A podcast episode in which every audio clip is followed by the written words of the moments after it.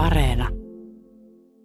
In this final episode of 2021, we're looking back at a year that included a municipal election, the effects of and responses to global climate change, COVID 19's ups and downs, and much, much more.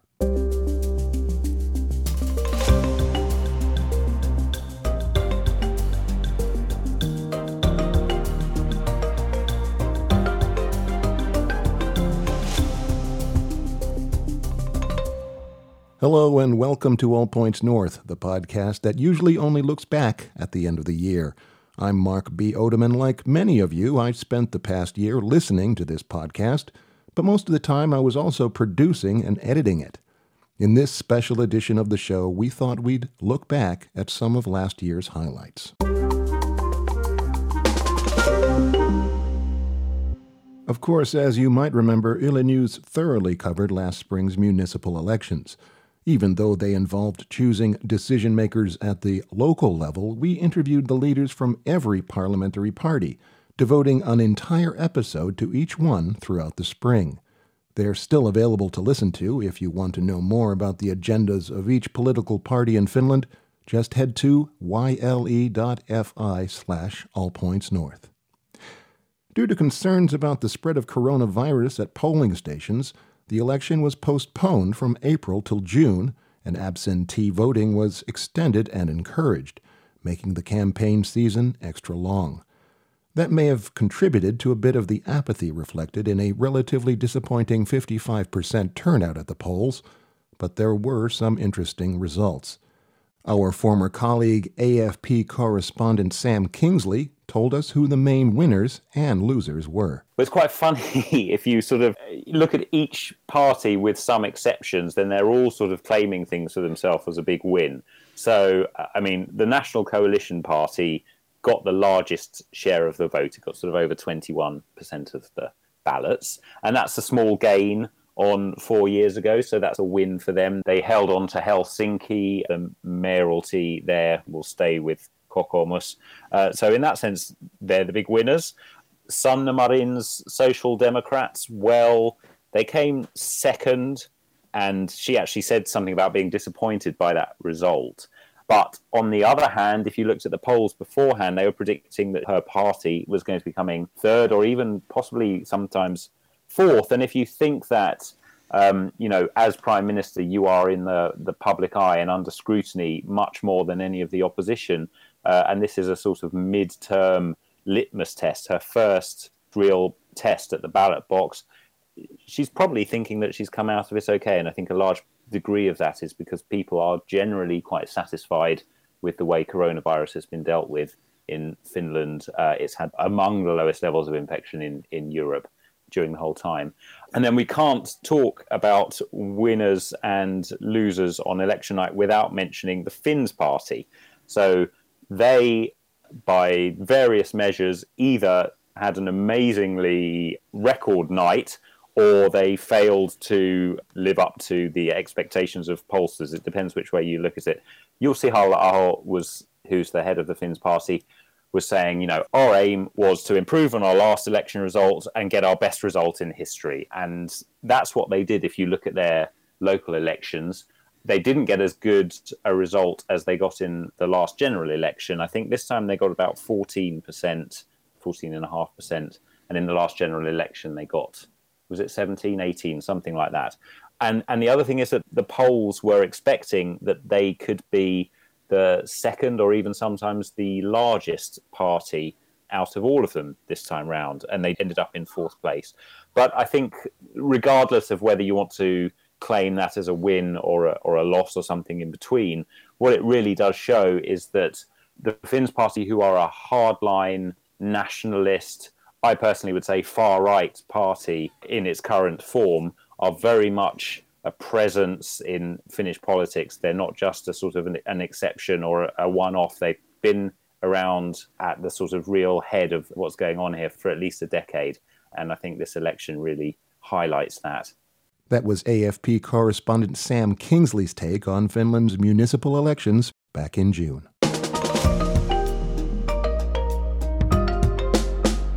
One of the year's most listened to episodes of APN delved into the sometimes murky world of student internships.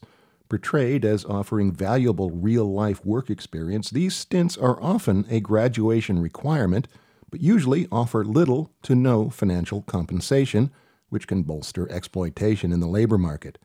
We looked into the topic when a student in Tampere sparked a social media storm after posting grievances on LinkedIn because his new employer withdrew his job offer at the last minute. We spoke with Salla Hakokangas from a trade union funded summer worker helpline to find out what interns worried about exploitation can do. But it seems there are no quick fixes or easy answers. Even if you have a written agreement, that doesn't give you absolute protection against breaches of contract or problems in work life in general. And that is why we also recommend that you, as soon as you get a job, you join the union of your field because as a union member, you are entitled to get guidance and assistance with your employment related matters. And in more severe cases, also legal aid that says lawyers, actual lawyers who help you with your case. And the benefits of being a member really do become concrete in these kinds of cases where something goes wrong and the additional support is really needed. As for non union members, the options are more sparse. Firstly, I would recommend that it's always worth a try to contact the employer and try to reason with them, so to speak. Refer to your contract that you've been made. You know, make sure that they're conscious about the fact that agreement has been made. And if the conversation isn't really going anywhere, then unfortunately, the only next step really is to contact the local legal aid office or a lawyer so yeah it's a really difficult situation and not something that we like to see or hear about and um, very difficult and no easy answer as to how you can protect yourselves okay. against those types of situations. One of the things that people talked about was the salary because it seemed very low um, in this particular case that, that went viral. How can people check what the minimum wage is for their particular field not an easy answer to this one either. Um, in Finland, we don't have a minimum wage. The wages are controlled by these collective contracts for each field. And if they're generally binding, each employer in that field has to pay that salary, whether or not they belong to the union representing the uh, employers. So the first thing would be to check if there's a collective agreement in that field. And if there is, you can get sort of like an idea of the level of salary that should be paid.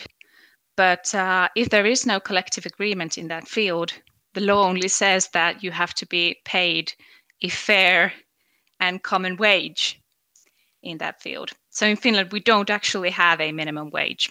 They are controlled by the collective agreements. So you should always always have something written about the collective agreement that is being implemented into your working relationship. That was Salla Hakokangas of the Summer Worker Helpline run by trade unions.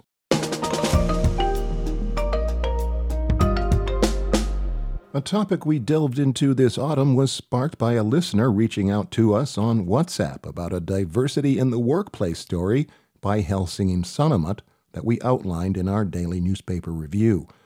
The listener said she'd discovered a huge pay gap with a Finnish colleague who did exactly the same job at the same level. They couldn't figure out any difference in their qualifications or experience beyond what was in their passports. And she wondered if this was a broader phenomenon. There wasn't a whole lot of information available about foreigner wage gaps, but eventually Egan Richardson found Susanna Bairoh, who works at the engineering union TEK. She said they've been tracking salary differentials for a while. Their numbers do seem to confirm our listeners' suspicions. What our results show at the moment, or actually for some years, is that those coming from outside of the EU or ETA do tend to get less pay. Now, the problem, of course, is that it is not very straightforward to compare salaries of people because you have to take into account their position, for instance, uh, their work experience, and other things.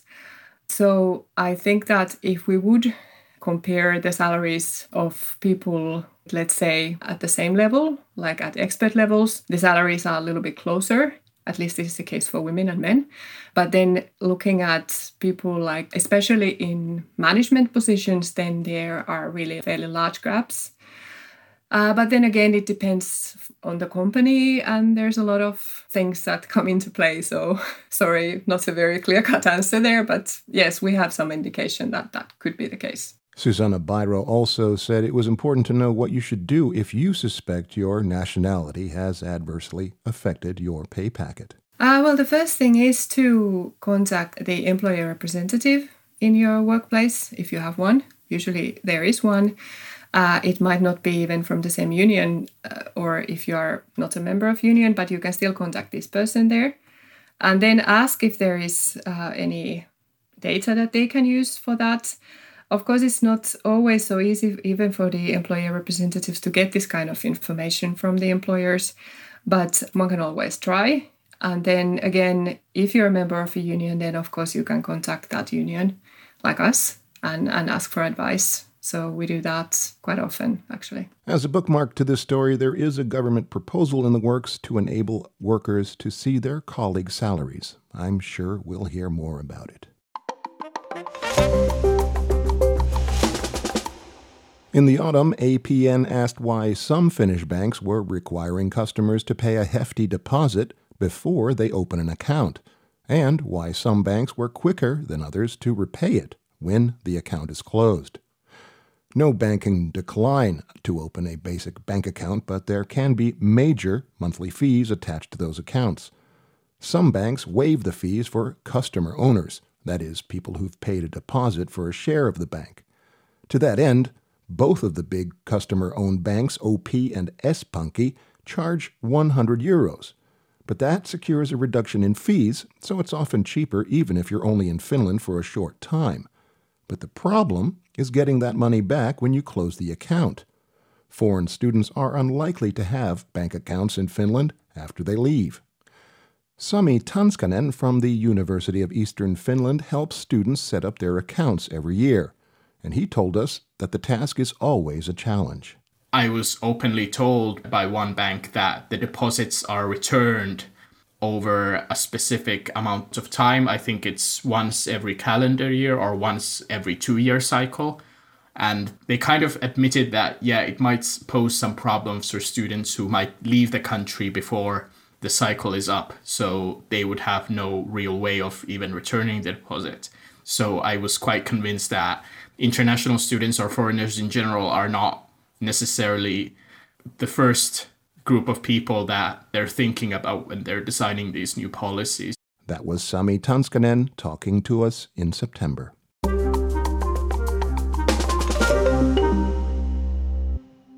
Now, on to the extensive delays seen at the Finnish immigration service Migri. In April, we spoke to Charles Mathies, a U.S. researcher living in Finland who'd taken to social media to raise awareness about the long wait he endured at Migri for what turned out to be a very brief visit. Due to COVID rules he wasn't aware of at first, Mathies ended up queuing outside in the cold in front of a Migri office in Helsinki for days. After a total of 21 hours of standing in line, he finally made it inside. His case took 16 minutes to resolve. All he needed to do was prove his identity in order to renew a residence permit. The process involved a long, chilly wait, but he did manage to sort out the matter. Egan asked Mathies why he thought his story got so much attention on social media. When you tweeted, uh, there was a lot of positive reaction. People were, were sympathetic. They were they were saying, "This is terrible. How is this possible? It's awful. Sorry about this. Migri should be doing better." Why do you think you personally got that reaction? I think a couple different reasons. One is I think the tone I took in the in the tweets, if you will. It was analytical. It was kind of calling out what the situation was. It was offering up explanations of why this was situation was occurring, and then offering up some suggestions or recommendations. I tried to take my emotion out of it. And I mean, part of that's, you know, that's my job, my training as a researcher. It's a little challenging because this is your own life, your own self. But uh, I really tried to focus on, okay, this is a situation that is obviously not good. How can I help make this better? And that's the tone I wanted to take with it in the approach. And I think that resonated with a lot of people.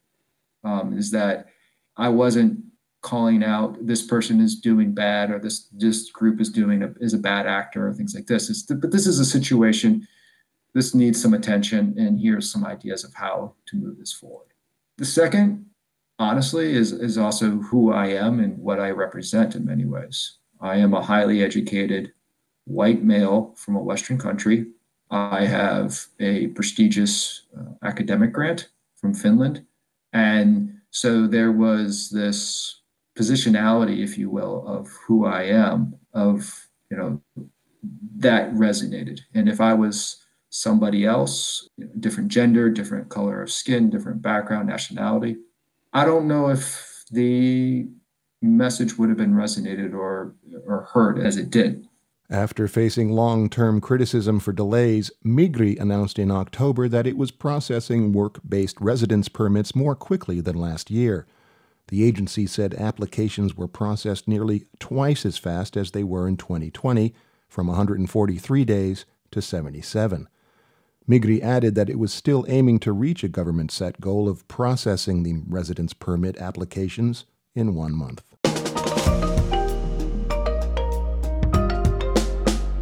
The topic of global climate change was often in the headlines this past year with disruptive protests in Helsinki, a UN climate change summit in Scotland, Finland's hottest summer on record in more than 80 years, and the warmest ever recorded in the capital. Yle meteorologist Kerttu Kotakorpi, who recently wrote a book about climate change, talked to APN, saying that going forward, Finland can expect shorter winters, warmer summers, and more rain as warmer temperatures increase humidity in Finland. The climate models really show that we are heading towards a warmer climate. And as global, we talk about like one, uh, one and a half degrees warmer or two degrees warmer or three degrees warmer globe. But here in Finland, it's warming twice as much. So at the end of the century, it can be anything like plus five degrees, the medium temperature change.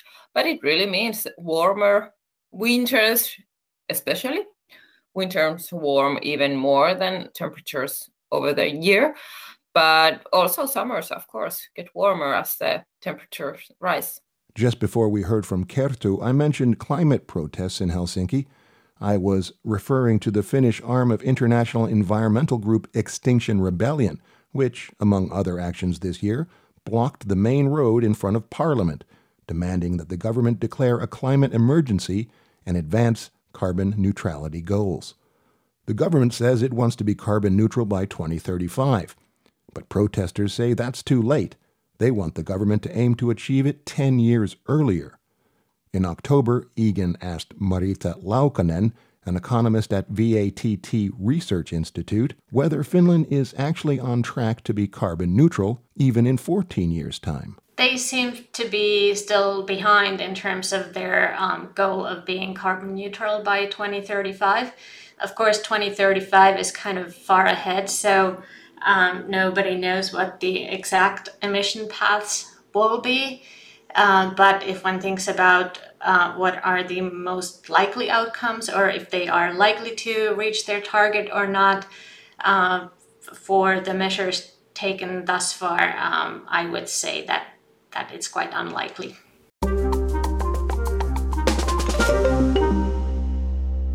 In Finland, at least, we can't talk about 2021 without mentioning a controversy that hung over the head of Prime Minister Sanna Marin for most of the summer Breakfastgate. But how should I explain it? So, the PM found herself at the center of a controversy about meal benefits last spring after a newspaper article reported that breakfasts and cold meals that Marin and her family had eaten were being paid for by taxpayers. The revelation sparked online outrage, and the police opened a brief preliminary investigation into the matter, which was a question of more than 14,000 euros spent between January 2020 and May 2021. The controversy even prompted President Sauli Niinistö to say it was good that the issue was being looked into. Yle political journalist Hannu Tikkala told APN in early June that public debate on the matter was positive and an indication that Finnish society was transparent. These kinds of benefits can cause a feeling that everything is not fair in our society if ministers receive these kind of benefits despite being more than well off in Finland. But uh, I guess there are more crucial points to this matter, and the most serious one is whether Marin should have paid taxes for receiving this kind of meal benefit. I think it's fair to underline that Sanna Marin is not the first prime minister who has received this kind of meal benefit. And I think that the Prime Minister's office will have to update rules on which kind of benefits prime ministers can receive in the future. What do you think this debate says about Finland? I mean, there's been less public discussion about Finland spending 10 billion euros this year on new fighter jets. Yeah, even though this has been an unusual scandal, I, I, think that this tells good things about Finland.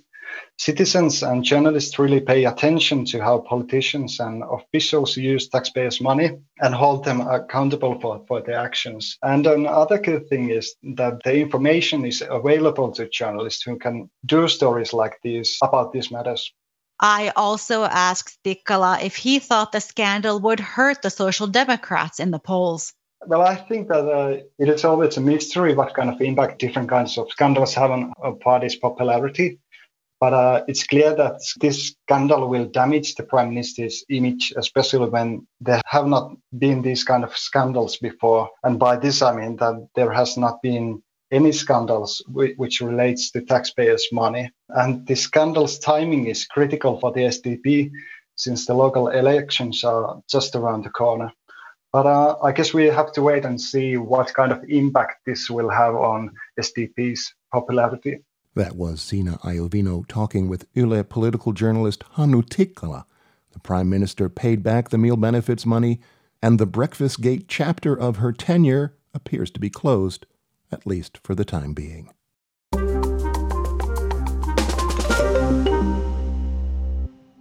Well, it might not be the most festive way to wrap up a year in review, but we can't talk about 2021 without mentioning the stubborn elephant in the room the COVID 19 pandemic.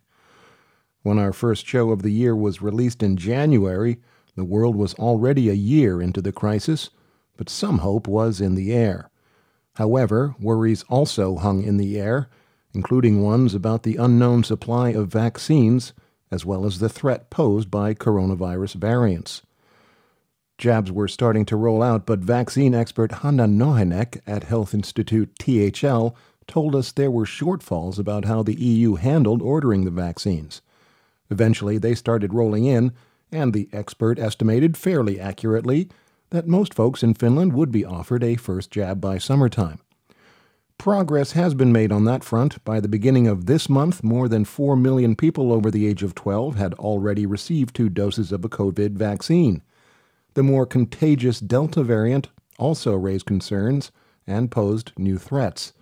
We talked with Pirta Hotulainen, who, along with a group of scientists and doctors, were calling for a zero COVID strategy. The new virus variants make us the new situation because I think we all were just waiting that we get vaccinated and everything is fine.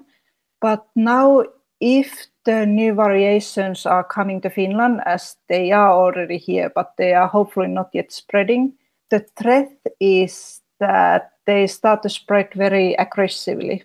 And in that case, we should actually suppress very aggressively as well, because we can end up the situation as, as the Ireland is nowadays, that the new cases are just shooting up and it's very difficult to control this kind of situation. So we should actually act before we are in this crisis. Hotulainen sounds like she could have made those statements this week, even though that interview was almost a year ago.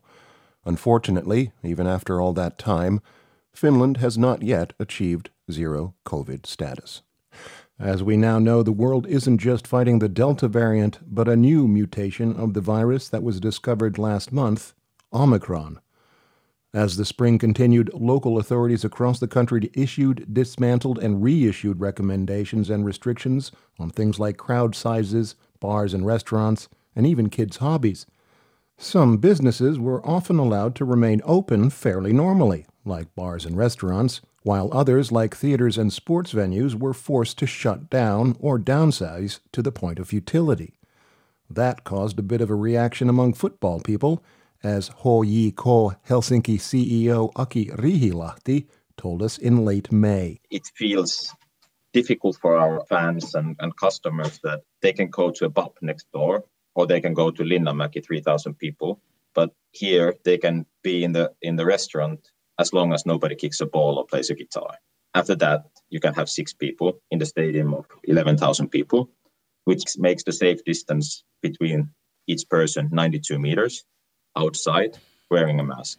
I think we are the safest place in the world at the moment for not having COVID now people understand that sports and culture is, is suffering for being the ones that are taking care of the overall health and safety. But the problem is that it doesn't happen in the other walks of society. So everybody can do similar things. And, and, and I think that sort of inequality and non-consistency that it's there for the decision making is, is also something that probably gives us some grounds in the future that people really want to understand that we've been very mistreated during this thing. And again, I don't say that we should have preferential treatment, but we, we should be treated the same. When you open things, let's open the same things the same time. Now, with the last sports and culture and decision making of this uh, holidays has been non-existent and, and non-listening at all for us. And all over a year now, things seem to come as a new thing for them, and, and that's not okay. Riihilahti emphasized that he's not generally opposed to the restrictions, as COVID is a serious illness. But the CEO said he wanted to see some consistency in the rules so he could make long term plans. As summer blossomed, cases began to decline. Vaccinations were blossoming too. It seemed like things were finally headed in the right direction. Gradually, many restrictions began to be dismantled, but then new case numbers started to tick upwards in the autumn. In late November, health authorities announced that the fifth wave of the COVID epidemic had arrived in Finland, with hospital ICUs in the capital area nearing full capacity. Coronavirus related fatalities were also growing, and daily case numbers were even higher than during peaks in the spring. Another unexpected factor contributing to the worsening epidemic was some people's reluctance towards taking the vaccine. EU Chief Ursula von der Leyen has floated the idea that the bloc could consider mandatory vaccines. But at the beginning of December, Public Health Institute vaccine researcher Jonas Sivelä said he doesn't agree with the idea of forcing jabs we don't have vaccine mandates. I see for the Nordic countries and Finland, having mandates would be a bigger risk than an opportunity to increase vaccination coverage. I think uh, there is a realistic risk that this would actually give birth to opposing views uh, relating to vaccinations, uh, directly or indirectly accusing people and putting blame and blame on people and sort of a pressure on people will probably not help the people who are not vaccinating to make a positive decision. So, in our Nordic context, I would definitely say that uh, we should continue with the sort of softer ways of, of uh, trying to make a change. Uh, and we do also need to remember that, I mean, uh, of the people who are eligible of being vaccinated, more than 87% have taken the first dose and, and uh, almost 82 percent have, have taken the second dose. And I mean, this number is not decreasing. Health authorities are now rolling out booster jabs, which are said to provide improved protection from severe illness from COVID. But Omicron cases are rising at a high rate, and hospitals are preparing for a large number of people needing help. Early this month, Zena spoke with Yle journalist Satu Mietinen about the things she saw on a visit to a COVID ward at the Central Hospital in Lahti. It's a mixed ward where some coronavirus patients take their first breath while others take their last. Satu said the nurses' commitment to their patients really stood out. There were many things that surprised me. Of course, I, I, I knew that they have to change their clothes all the time, but when I saw it really how they did it, so they just do it, did it. They uh, like ten times in a shift. They change the clothes and they go inside to a person who is infected, who is in quarantine. That was one thing that struck me, but also the attitude that they had. They didn't sort of uh, they didn't want to criticize anyone about not having been jabbed. So they just sort of uh, helped everybody and they didn't start moralizing. They were, they just, uh, they were doing their job. You could really feel that they were doing it because they wanted to help these people. It's like you, you, you, you can really feel that you feel the death, but you also feel that people are alive and you also feel in a way that these uh, nurses they are they are helping and they are doing it from their heart it's a very overwhelming experience i have to tell you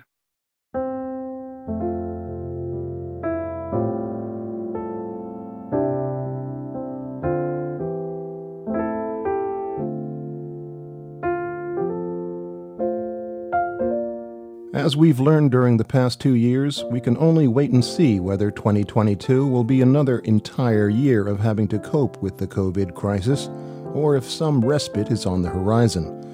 But in any case, we'll get through it eventually. For now, the podcast will take a break, and we hope you get a chance to take it easy too. All Points North will return in the new year. My name's Mark B. Odom. I produced and edited this week's show with help from our audio engineer, Anders Johansson. From everyone here at Yle News and All Points North, we wish you all a healthy, safe, and happy new year. Bye bye.